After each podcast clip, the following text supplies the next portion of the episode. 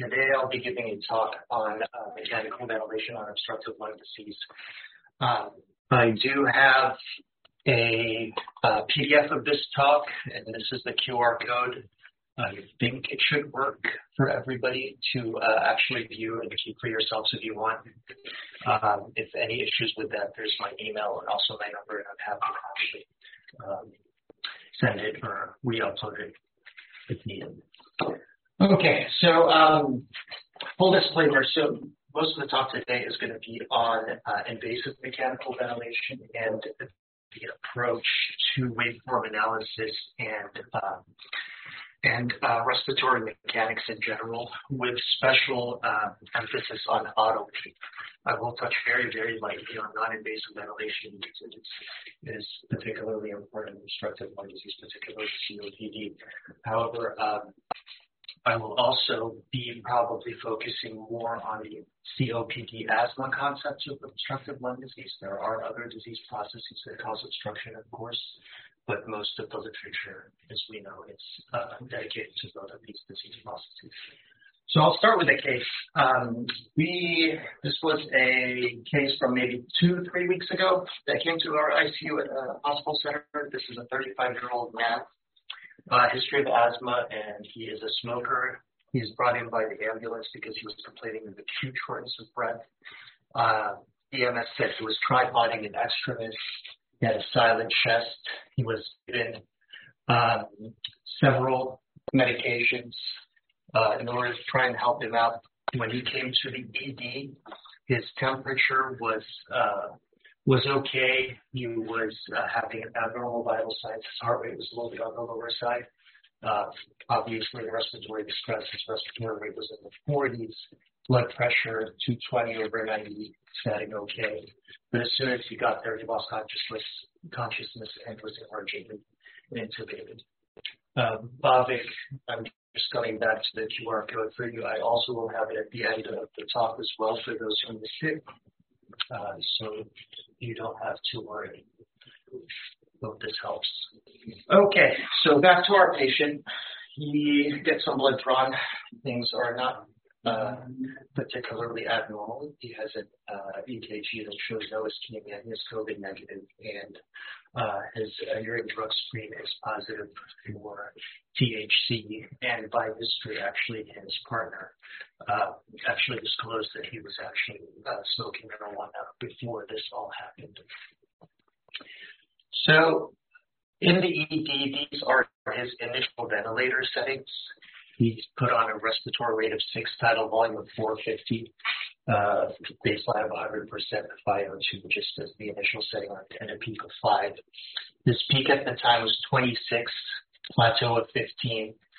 There's no auto PEEP and the post-intubation EKG is actually collected, uh, which shows severe respiratory acidosis a pH of 708, uh, TCO2 94, an oxygen level of 296.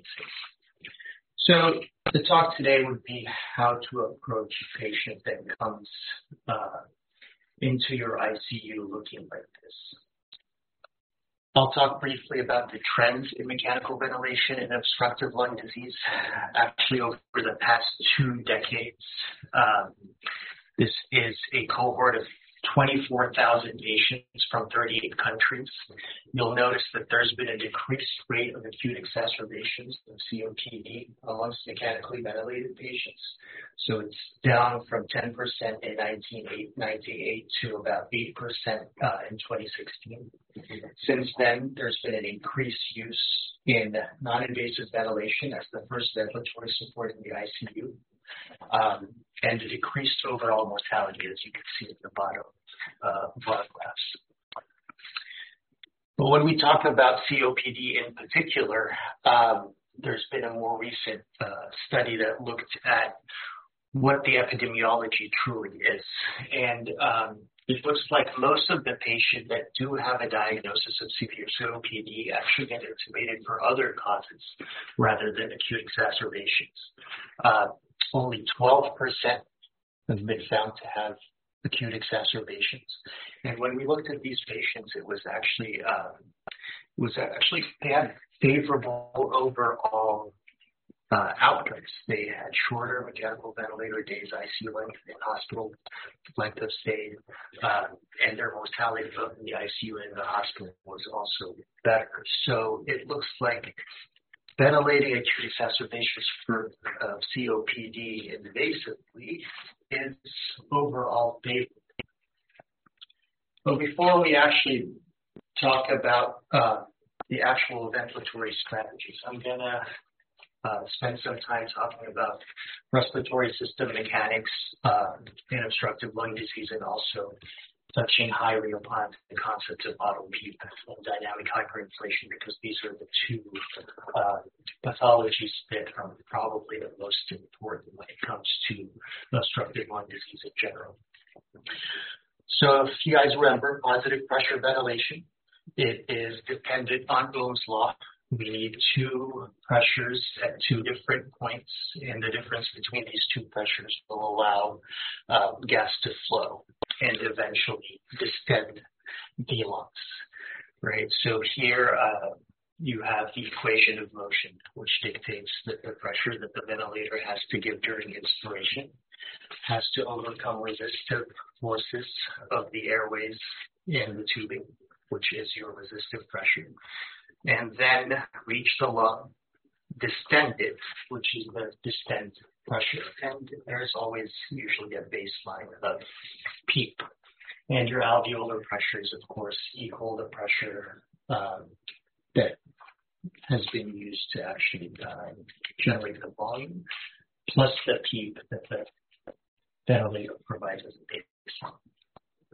Now, exhalation is a little bit different because here it is completely passive, right? Technically, the ventilator shuts off, and now the flow of gas from the lungs back to the atmosphere or to the ventilator is dependent on the alveolar pressure and its difference between uh, the difference between that and the airway pressures, which are now the PEEP. So you'll notice that the distensive pressures and the resistive pressures actually equalize in order to generate that flow. Another important concept when it comes to exhalation is natural decay or the time constant. So the lungs actually follow the natural processes of, of uh, losing air um, and there is a specific time by which a certain amount of lung volume or pressure is lost from the lungs. Right? So there, the um, this of course assumes that the lung is a compartment model with a same-day resistance and compliance. It uh, follows a mono-exponential equation that is seen here. I personally prefer memorizing the numbers for each time constant. You'll notice 37% of the volume is left in the lungs after one time constant, 40% after two. And you'll notice that four, we only have 2% of the lung volume that's left there. So this is just a figure of uh, what normal passive ventilation would look like. This is, this is different modes, uh, waveform analysis based on different modes course, differs based on the lung mechanics, what the ventilator uh, settings are, the patient characteristics, and of course the interaction between the ventilator and the patient himself. Now, when we look at normal passive inhalation and exhalation, I put hear the different uh, phases of the respiratory cycles. You start, we start inspiration at point A, the pressures of the ventilator are high. The pressures of the alveoli equal the PEEP. This difference in pressure generates flow, and at end inspiration, the pressures both in the alveoli and the airways actually equalize. And then at start expiration, now the, the ventilator cycles, of course, so it goes from a positive pressure that was used to deliver the volume down to a PEEP and the difference between the alveolar pressures and that PEEP will generate the flow. And towards the end of expiration, all of the lung volume is exhaled once the pressures equalize and we return back to our resting volumes or the FRC. Now, when we have increased resistance, again, depending on the mode, things will be different when you look at the waveforms. When we talk about volume control, we talk about increase in the peak pressures because the resistive pressures went up. But almost universally during exhalation, you'll notice that there is decreased flow because of that increased resistance and an increase in the time constant or the RC, regardless what the mode of ventilation is used. In pressure controlled ventilation, you will notice that the resistance goes up. The result of decreased flow also uh, uh, leads to a reduction of the overall inhaled volume. But again, on exhalation, decreased flow and increased time constant C. Here's a picture of, uh, of waveforms from a ventilator, and you'll notice how the peak pressures are exceeding the high here the setting of acute bronchospasm uh, and increased respiratory resistance. And this figure also uh, depicts better the uh, increased time constant. So you'll notice that it takes longer for the lungs to actually return to resting volume and depending on uh, the disease process and the degree of obstruction, you will a longer um, RC. Sometimes when you look at the ventilator itself, you'll notice that the RC is, is particularly long just by subjective uh, observations. You'll notice on the volume time curve here at the bottom, the, uh, the return to baseline takes a very long time, and the curve is kind of pulled upwards um, from the middle. Now, the most important pathology, like I said earlier, in uh, obstructive lung disease and severe uh, obstruction in particular is dynamic hyperinflation and autopeep. Now, dynamic hyperinflation is a volume phenomenon where there's no, not enough time to actually exhale, so there is residual lung volume at the end of expiration. What results from that is the pressure phenomenon, or autopeep, also called the intrinsic peep, where the end expiratory alveolar pressures are higher because of that retained volume. So what basically happens here, again, I'm a visual person, so I like to actually look at things visually. You'll notice at the end of inspiration, the uh, alveolar and ventilatory pressures have equalized. The, the, ventilator cycles, but the problem is now we have increased resistance. So it, the flow rate is lower and there is uh, decreased volume that uh, leaves the lung by the end of exhalation. So because of that retained volume, now you have a certain degree of autopeep. That's the number five in red in the lungs. Uh, and when ventilation starts again, in this case I'm using a volume control uh, mode, you'll notice that the the machine now has to apply extra pressure in order to overcome not only the resistance, but also overcome the auto peep that is, is, that is in the lung to deliver the same tidal volume. So at the end of uh, the next breath, you'll notice that the alveolar pressures are now much higher than where they started at the first breath.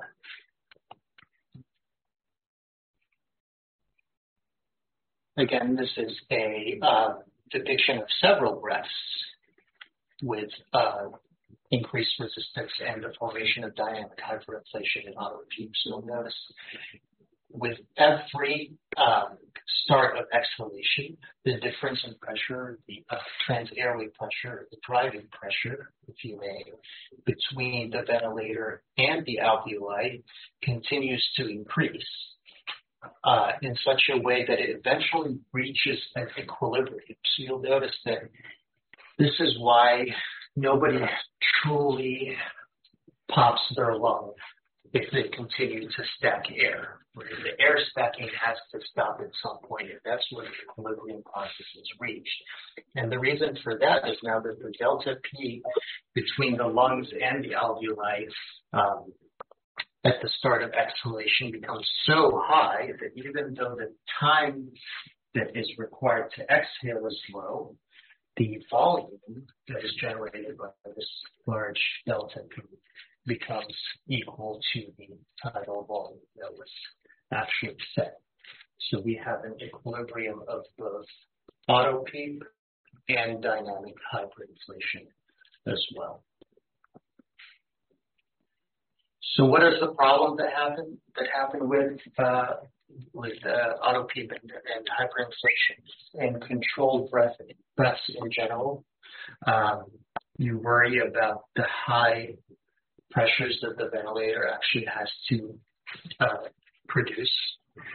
So your peak pressures are high, and if the peak volume is too high, the plateau pressures may go up as well.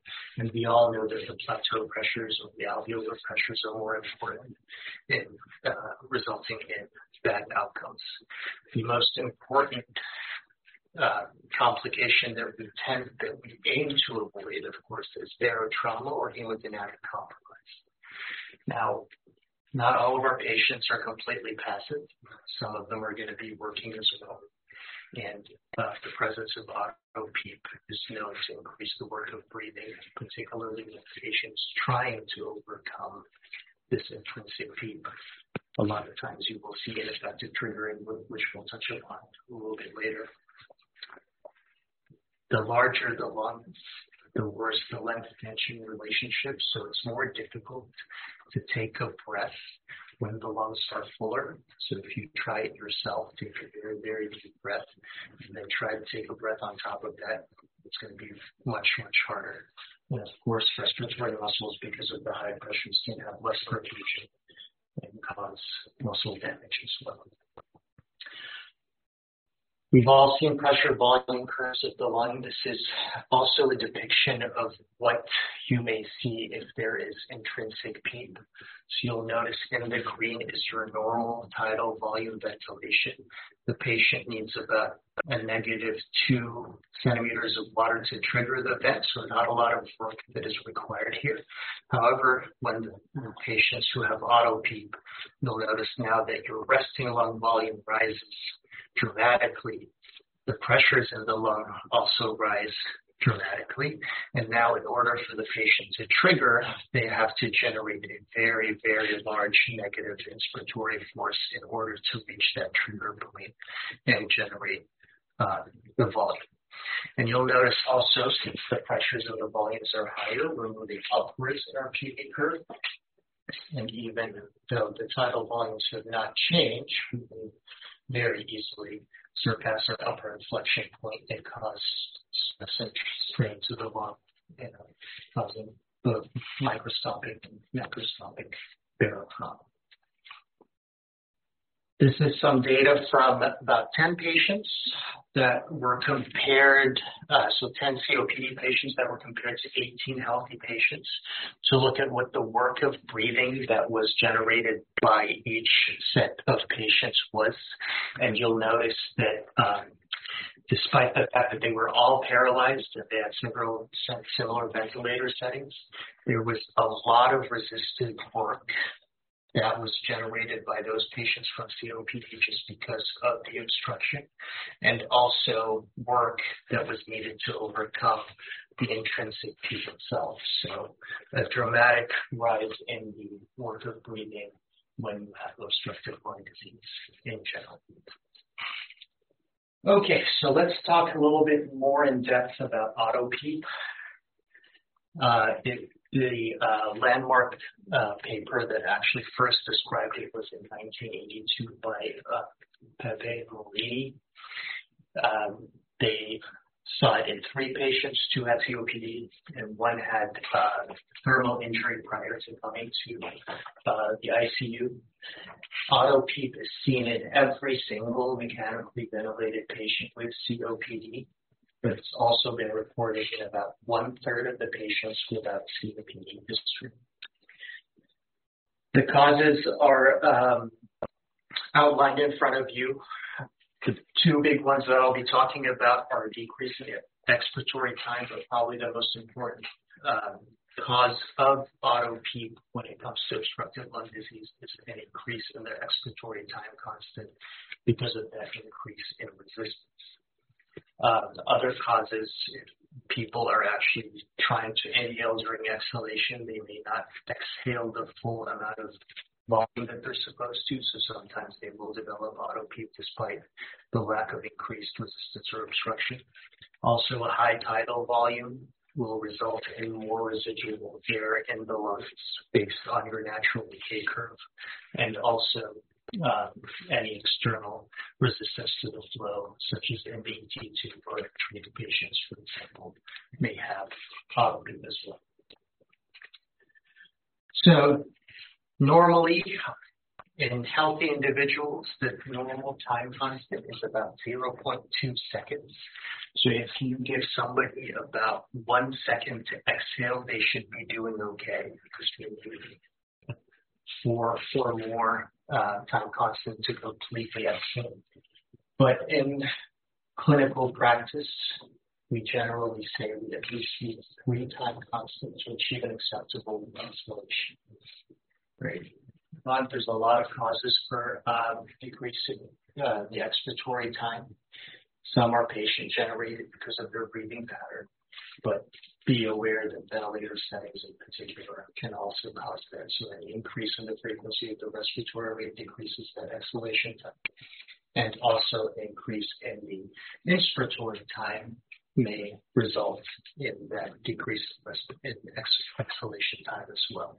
So any end expiratory pauses will increase your inspiratory time, and also low inspiratory flow rates will increase the I time um, for any given.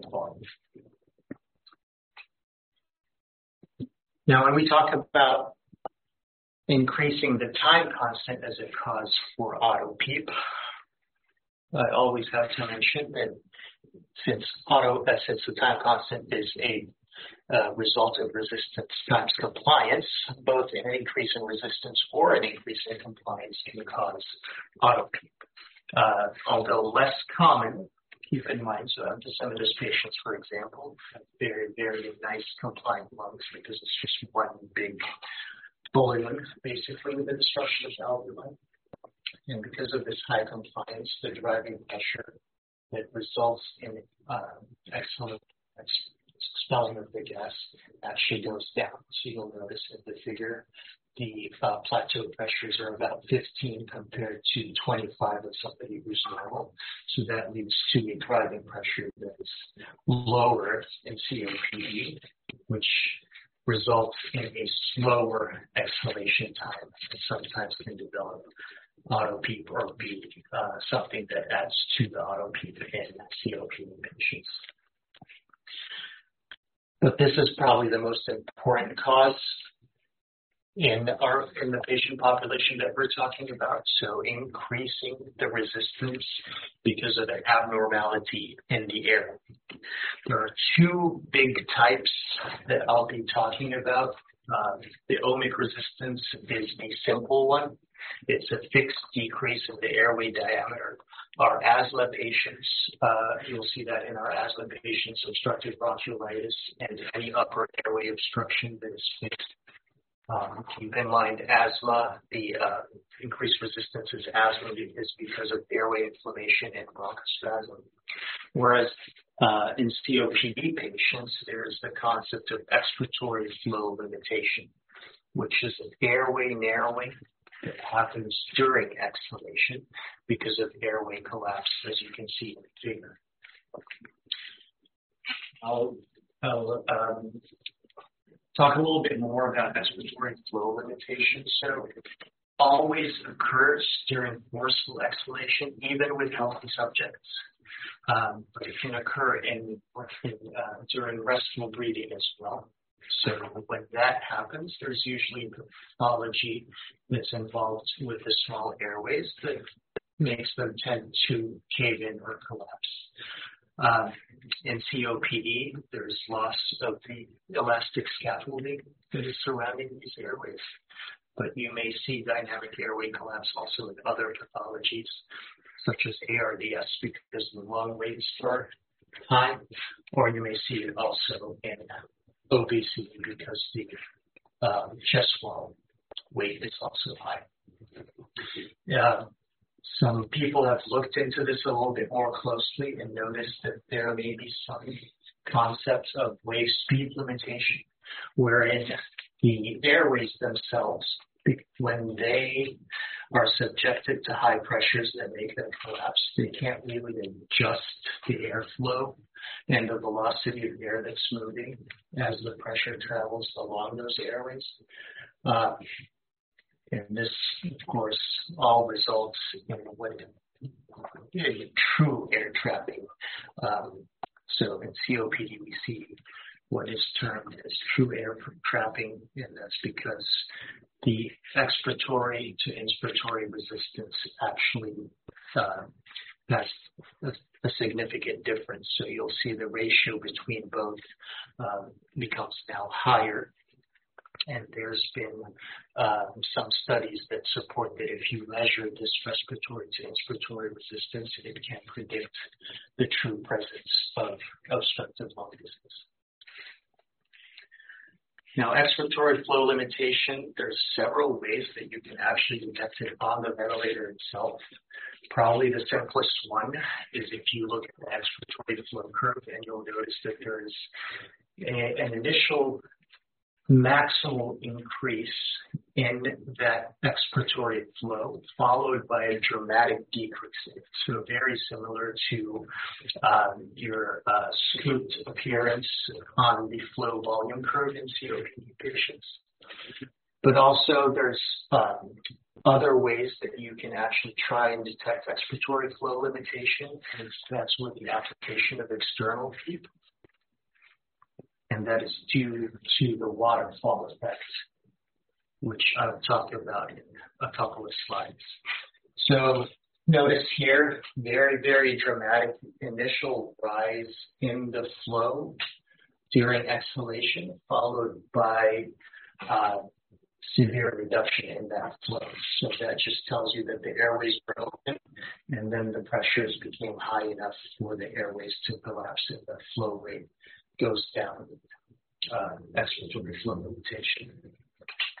Now, the waterfall effect has always been something that I found a little bit difficult to try and understand. Um, I'll try to make it as simple as possible.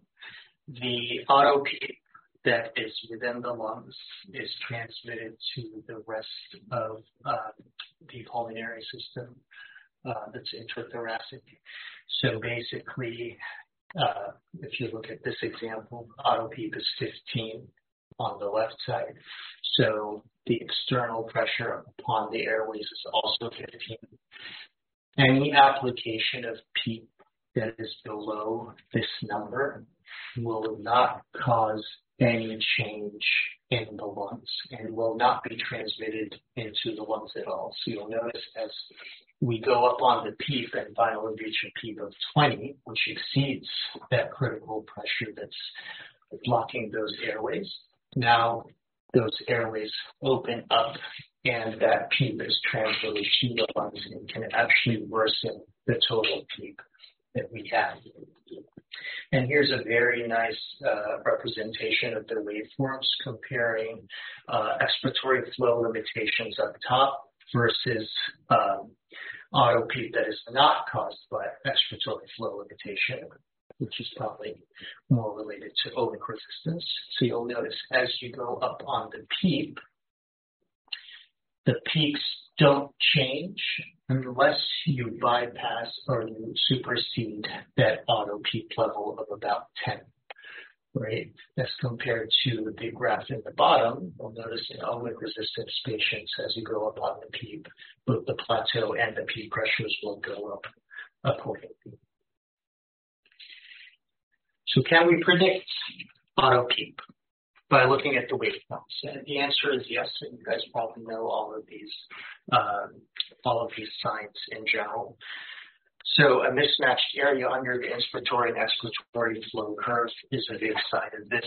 Keep in mind that the area under the flow curve is the volume. So if the volume in the uh, during exhalation, uh, as depicted by the area under the curve, is smaller, then this may signify auto PEEP. This is a more dramatic example of this. So you'll notice how small the area under the curve on exhalation is here compared to um, the inspiratory area under the curve. You see this also in the second and third breath in this example as well. Um, and you can safely say that somebody's auto peeping if you see it this dramatically. The other sign that you may see is persistent and expiratory flow, right? So the presence of flow at the end of exhalation means that the lungs have not emptied out completely, right? So you, you see it fairly clearly here um, in this example, and also another example with pressure control of persistent expiratory flow before uh, inspiration starts. One thing that's important is uh, to uh, recognize that the degree of persistent flow does not predict the degree of auto peep because keep in mind ventilator settings are different for people, for uh, each and every individual. So, uh, so there is no correlation between that degree of index expiratory flow and how bad the peep can be. And then the, and then the third um, uh, sign that may predict that auto peep is present is so uh, an effective trigger dictates that the patient generates some force to try and trigger the ventilator. Um, universally, we are taught that auto peep causes this, but keep in mind also people who are weaker, who've been ventilated for a really, really long time, may actually have very weak diaphragms to try and trigger the ventilator the way that you see it is generally a reversal in the flow with no um, resultant triggering of the vent. There's no breath that happens. So you see very nicely, very nicely here, the flow actually uh, reaches zero. The patient actually tried to take a breath, but was not rewarded with that breath. In this case, you'll see that the patient actually is generating a little bit of effort that is longer than the previous example. You see the two subsequent breaths with no reward. This one is a little bit less uh, dramatic uh, in terms of observation, but this one is very, very clear uh, you'll see that the patient actually reversed the flow very nicely and even was able to uh, change uh, the positive flexion and the pressure of the form as well. Now, can we measure auto peep? Um, and the answer, of course, is yes. You guys know that an expiratory pause maneuver will lead to equilibration of the alveolar pressures and the airway pressures at the end of exhalation. And if there's any auto peep, that number should be higher than your set peep. Uh, for the ventilator. And the difference between that total peep and your set peep will be the value of auto peep itself. This is on the Puritan Bennett. You can see that that expiratory pause button. The screen actually shows you the pause itself. So you'll notice here total peep of about 12. The set peep is about 5. It's actually 5, and you'll notice that the intrinsic peep is around 7 centimeters of water. Now keep in mind, this maneuver can be a little bit inaccurate if somebody, uh, if the patient is generating any effort during the maneuver. In the past, um, when uh, for the older ventilators, when somebody would actually generate this maneuver, there would be gas compression with the valve closure, and somebody sometimes would overestimate the, these measurements. Our more modern ventilators, of course, now avoid that because we have the pneumatic valves at the airway opening. Similarly, we can actually measure the volume that's resulting in dynamic hyperinflation if we do an expiratory pause. Uh, however, the biggest difference here is we're actually allowing the patient to completely exhale, so we're opening the expiratory valve here. Um, this is the concept that you see when you actually disconnect the patient from the circuit when their auto peep is so bad and causing them hemodynamic compromise. So you allow a good amount of air to actually escape. And you'll notice that all of that dynamic hyperinflation volume now leaves the lungs. This is another example of tracings uh, in somebody on square waveform. Um, the respiratory rate is actually decreased dramatically down to one breath per minute. Not a lot of ventilators would actually allow that. So you'll notice that the end expiratory lung volume now goes down by 0.8 liters, which is the amount of air trapped. But again, notice once the original respiratory rate is returned, dynamic hyperinflation again occurs after about maybe nine breaths, and the total lung volume is 1.2 liters, which is representing the dynamic hyperinflation volume plus the tidal volume. Now, there's other ways to actually measure auto PEEPs. So an expiratory pause maneuver is considered the static method, but there are dynamic methods where you can try and uh, predict what the intrinsic PEEP is. So if you look very, very closely at ventilator waveforms of somebody who's breathing passively and notice how much rise in the airway pressure there is before the generation of flow, that usually is represent, representative of the amount of pressure that the ventilator had to produce in order to overcome that intrinsic PEEP. So that is one method. If you're able to see it, that's always, that may be always useful. However, in patients who are actually breathing, it's a little bit difficult to get your static measurements, right? So remember that the ventilator is a computer.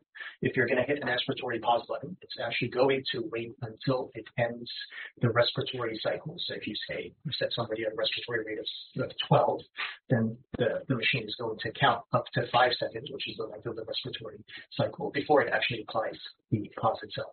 Now, if anybody's breathing at a rate that's higher than the then usually the expiratory maneuver, uh, expiratory pause maneuver cannot be performed. And that's why in a lot of cases you'll see there's a cancellation of the maneuver because the patient is actually breathing. So the best way to try and actually uh, calculate or measure the PEEP in these patients is usually with the use of an esophageal balloon, where you actually measure the pleural pressures in the lung and see how much there is of a drop in pleural pressures or esophageal pressures before the initiation of flow. And that degree of drop, again, is representative of the force that the patient has to generate to overcome that intrinsic rate.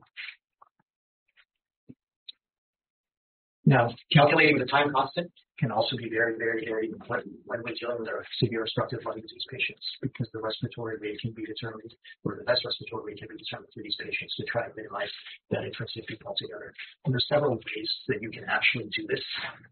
Probably the um, most accurate way is to measure both the resistance and the compliance of the patient.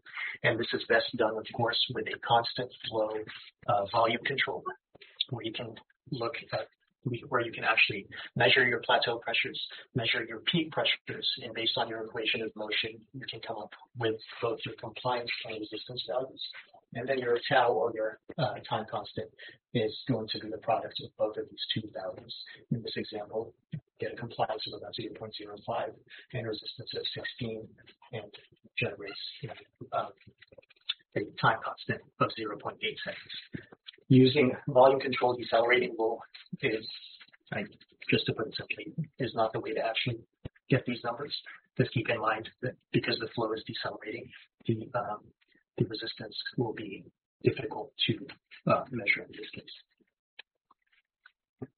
The other uh, poor man's method of doing this is to actually go by the curve, right? So your natural decay curve, we know that you have only 37% of the remaining volume after one time constant. So if you actually measure from your tidal volume down to 30-20% of that volume and see how much time there is, you may be able to uh, at least uh, estimate the time constant. So this example is about 2.4 seconds. And this is actually back to our patient that I presented at the very beginning.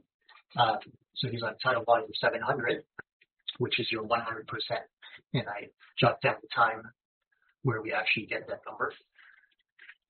And then you calculate basically 37% of the 700 cc's, and you look at what the time is uh, at that point in particular. So you'll notice it's, it's about 1.4 seconds.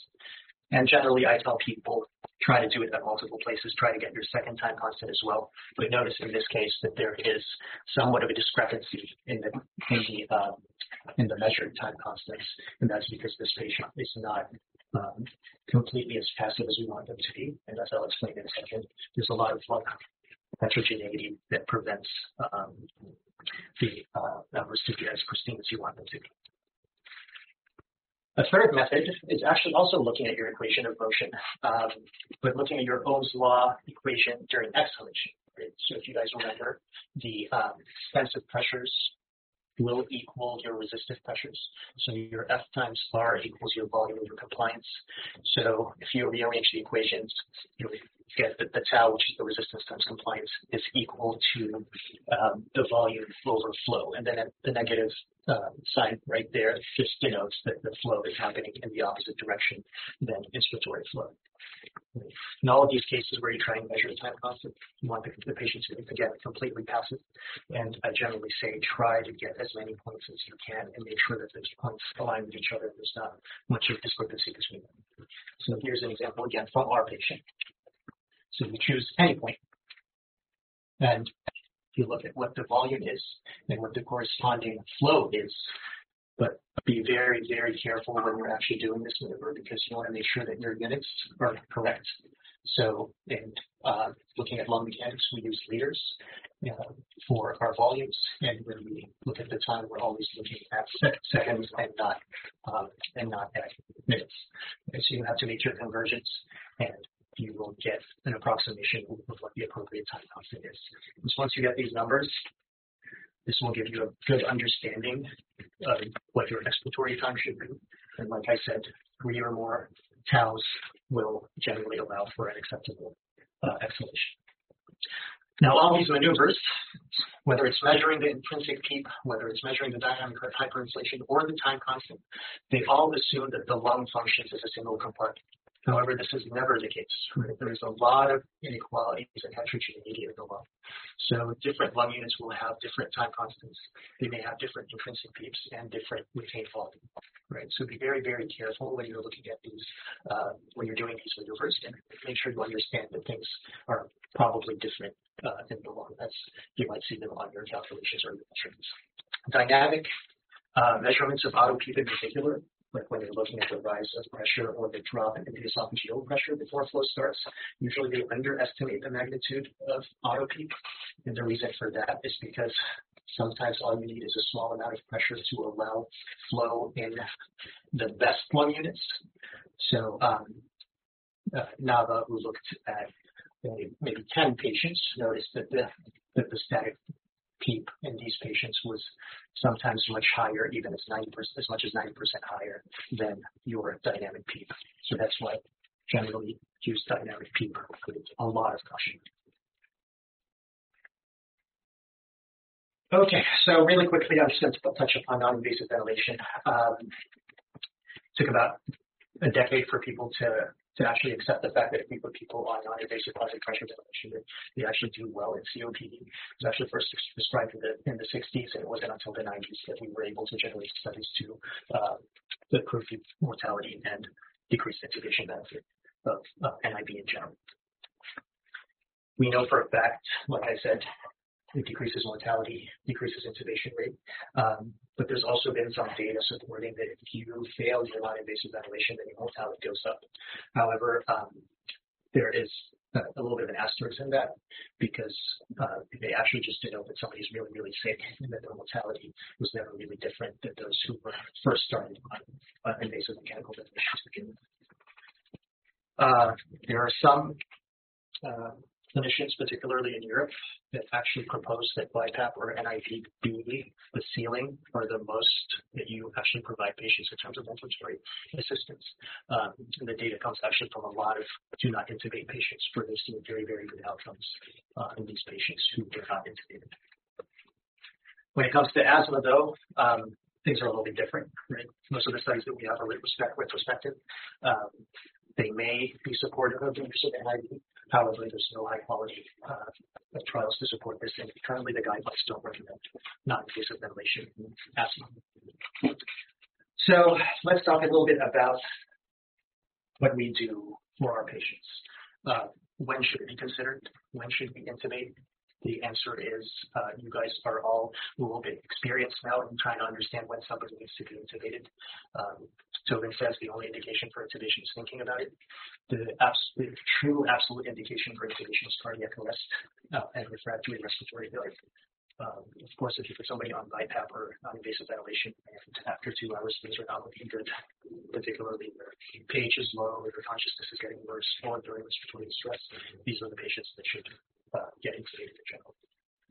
And does ventilatory support actually improve things? The answer is yes. Again, whether it's not invasive or invasive, you can decrease inspiratory effort and decrease the work of breathing in patients. These are um, 11 COPD patients that were studied um, with two different modes. So intermittent mandatory ventilation and pressure support ventilation. And you'll notice the more we actually provide support, regardless what the ventilatory mode is, the better your work of breathing, which is reflected by the pressure time product in the left graph, and also improvement in the dyspnea overall. What mode should you use? The short answer is it doesn't matter. Uh, the long answer is know your ventilator modes, understand how they work. Whatever you're comfortable with generally should work. Um, most um, uh, authors actually support that you use assisted control volume or pressure. It's better than pressure support ventilation because um, sometimes you need to sedate the patients or even paralyze. Some authors say use constant flow because you can monitor lung mechanics a little bit better by using the waveforms there's some studies on PRVC uh, comparing them to SIMV, and PRVC may been a little bit better. Uh, but again, these are small studies. There's a lot of talk about NAVA and uh, proportional assist ventilation as well uh, to help in weaning those patients, but there's no good data to support using them uh, for our patients.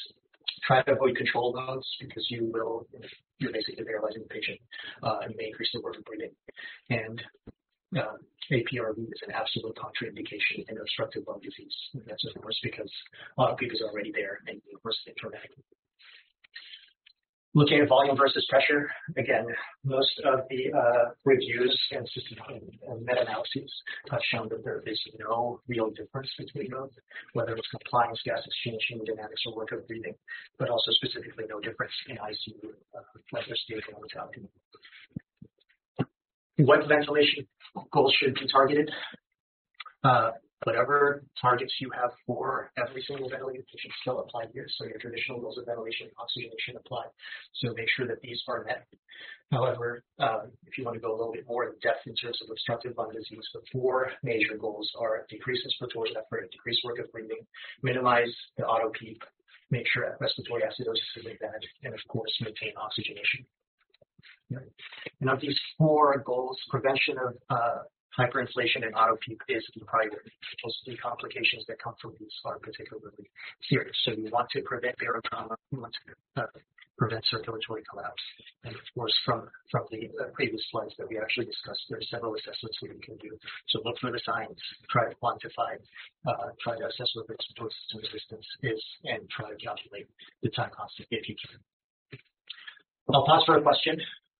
I may run maybe five minutes uh, over time, but um, you know, a 45 year old woman uh, with COPD exacerbation, she's on pressure support.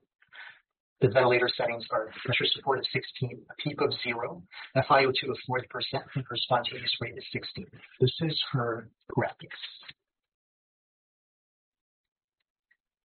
Just based on these waveforms, what change would the patient most benefit from? I have the chat box open so you guys can uh, type it in the chat box if you would like. I'm also uh, happy for you guys to shout it out if you want. Okay, so if your answer I see B's and C's, uh, I will say yes or you're, uh, you are correct in this one. So notice that the PEEP is zero here, right? And there are signs of ineffective triggers that you see right there. And the question is, would applications PEEP actually be helpful? Um, a small amount of PEEP is actually useful in our obstructive lung disease patients because it actually restores ventilation to the dependent regions of the lung and may prevent the collapse of the airways in general. right? So that's why we try not to try to avoid a PEEP of zero, although we're hoping that this would actually generate a driving pressure. So um, the other big and important concept is triggering, right? So the, the higher your PEEP, the less the efforts that the patient has to generate in order to trigger the ventilator in the case of ineffective treatment. So you'll notice in the in the uh, diagram or illustration here, the patient generates a good amount of effort, drops the alveolar volume, but not enough for them to drop the airway pressures enough to trigger the ventilator. Bring up that PEEP and decrease that delta that the patient actually has to generate and will result in effective triggering despite the fact that the auto PEEP itself never actually changed. So we generally say because of the waterfall effect, don't give external PEEP that is more than the intrinsic PEEP because then you will worsen total PEEP altogether. Uh, most authors uh, support 70 to 80 percent of the intrinsic PEEP uh, applied externally is appropriate. But again, remember, external PEEP will not treat dynamic hyperinflation and um, will not improve the actual uh. Another question. 25-year-old guy with asthma is intubated in the ICU. Blood gas shows respiratory acidosis. He's given a paralytic. He's placed on uh, volume controlled ventilation. Respiratory rate is 30. Tidal volume is 400. PEEP is 5. FiO2 is 100%. The respiratory therapist is concerned, and the nurse is noticing a drop in blood pressure. which is the best intervention here? Would you increase sedation, give more paralytic, increase the respiratory rate, decrease the respiratory rate, or switch to pressure control? All right. See a lot of D's, and D is the answer.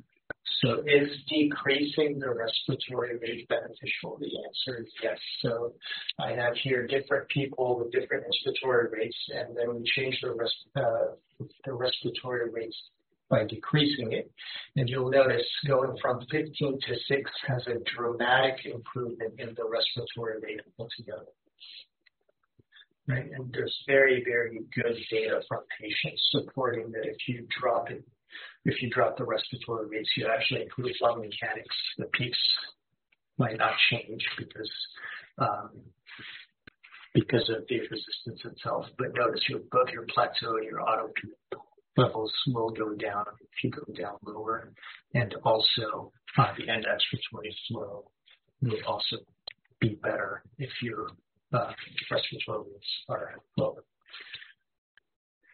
This is a uh, again, waveform analysis in somebody with a higher respiratory rate, then converted to a lower respiratory rate. Notice the amount of auto PEEP goes down from 5.5 to 1.9. Uh, and also the plateaus improves because the intrinsic PEEP is lower, so it goes down from 10 to 6.2. In our patient that I actually uh, in this case I presented initially, this is different uh, representations of uh, different respiratory rates. So you'll notice that the left side, the uh, rate is 22 uh, with an intrinsic PEEP of about 4, drop the rate to 18, the uh, auto PEEP gets better to about 2, but if you drop the rate to 10, there's almost no auto PEEP whatsoever. What about decreasing the inspiratory time? So um, it is not as beneficial as decreasing the, uh, the respiratory rate over, overall in order to decrease your expiratory time, uh, to increase your expiratory time.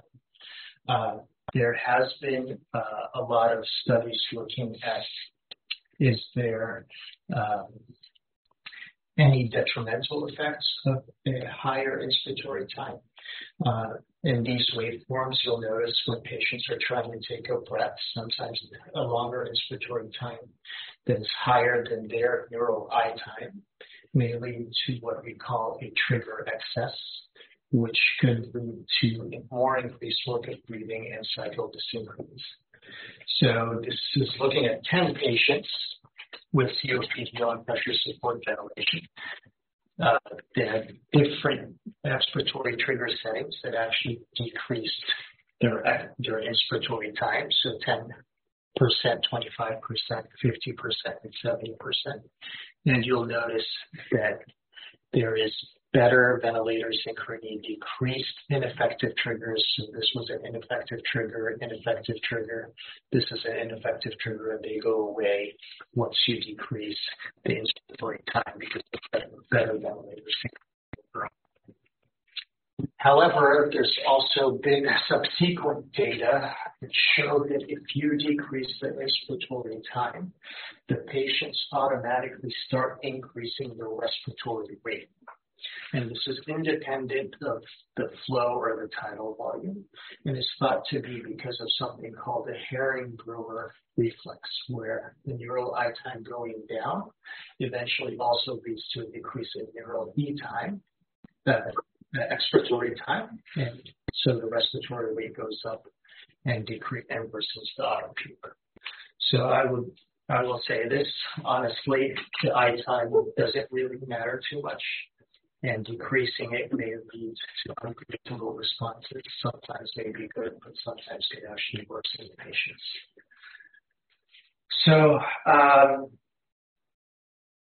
I'm almost at the end what initial ventilator settings are best.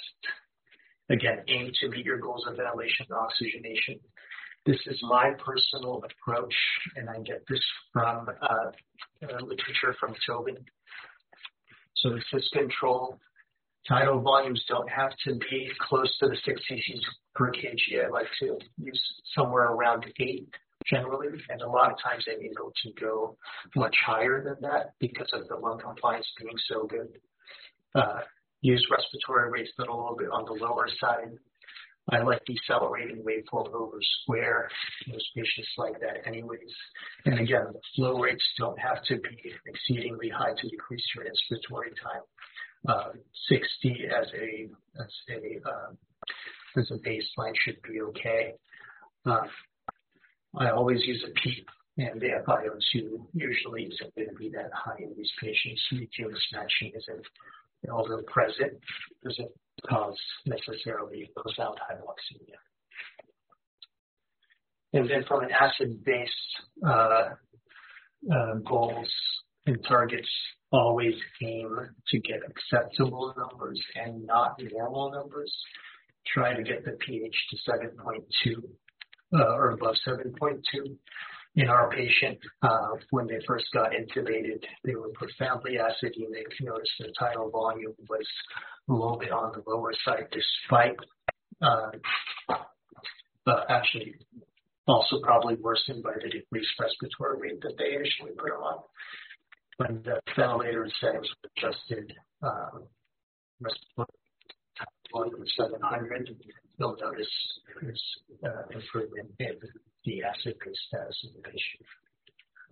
Um, in Hess's uh, textbook of mechanical ventilation, there's uh, nice algorithms that you could potentially look at to basically explain everything that we've been talking about. If you aim to meet your goals, adjustments have to be made in general. Um, I'm not going to go through all of these, of course. But, um, we can take a look at them if you're able to actually get my talk um, on as well. But the most important thing is balance, right? So you want to be somewhere in the middle. You want to give a, uh, try to achieve a low minute ventilation.